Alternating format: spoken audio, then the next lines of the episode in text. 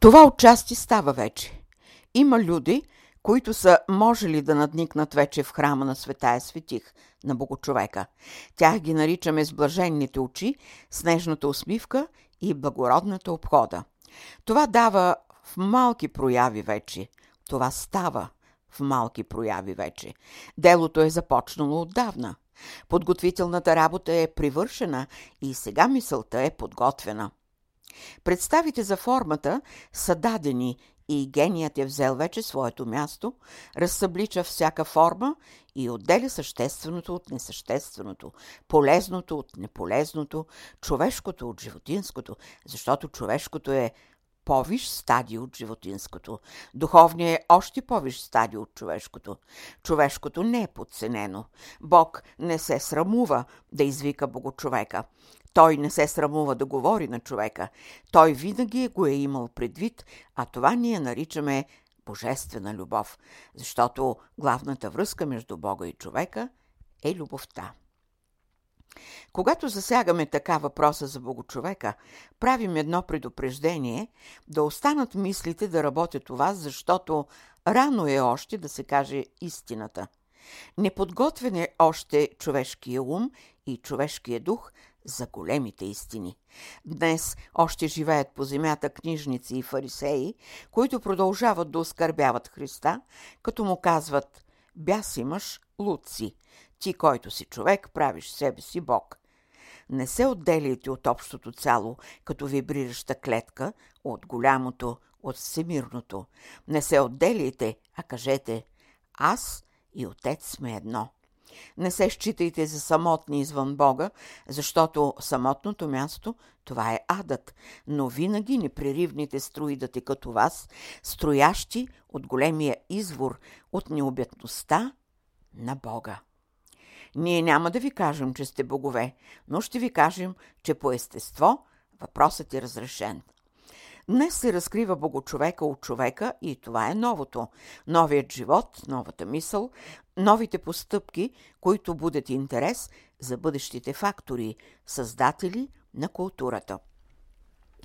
Богочовекът ще бъде открит едновременно в трите свята.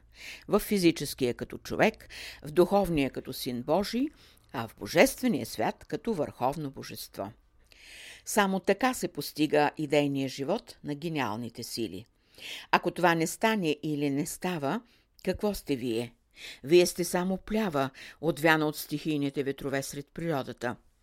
От такова едно просветено съзнание с един строго установен, опитан идеал, у вас е залегнала идеята за богочовека, чрез който да бъдете големи ученици, владеещи всеки навременен миг от времето и да създадете идейния образ в унисон с формите на творчеството.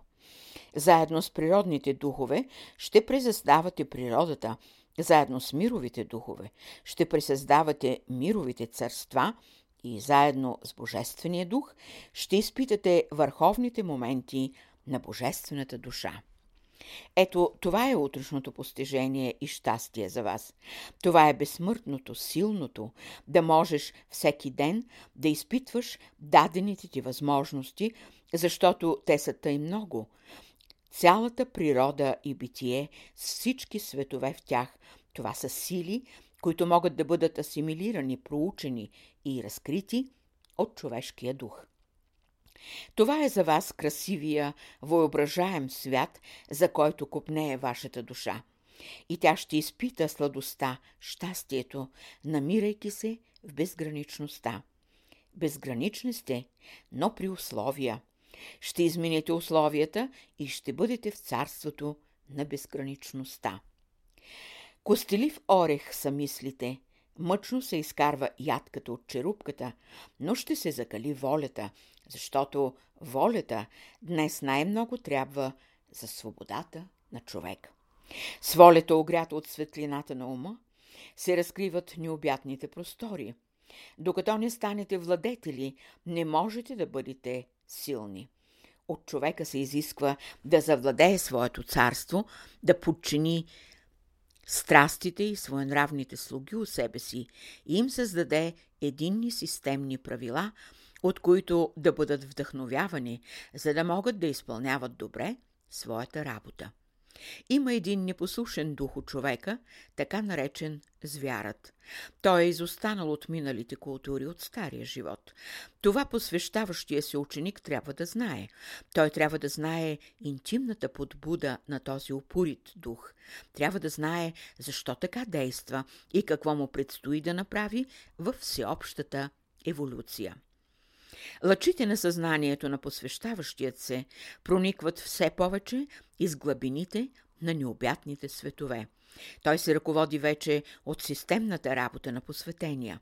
Той е напипал пулса, който е фактор в духовния живот на посветения.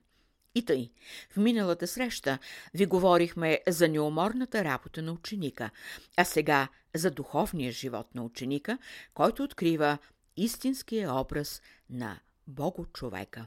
18 ноември 1942 година.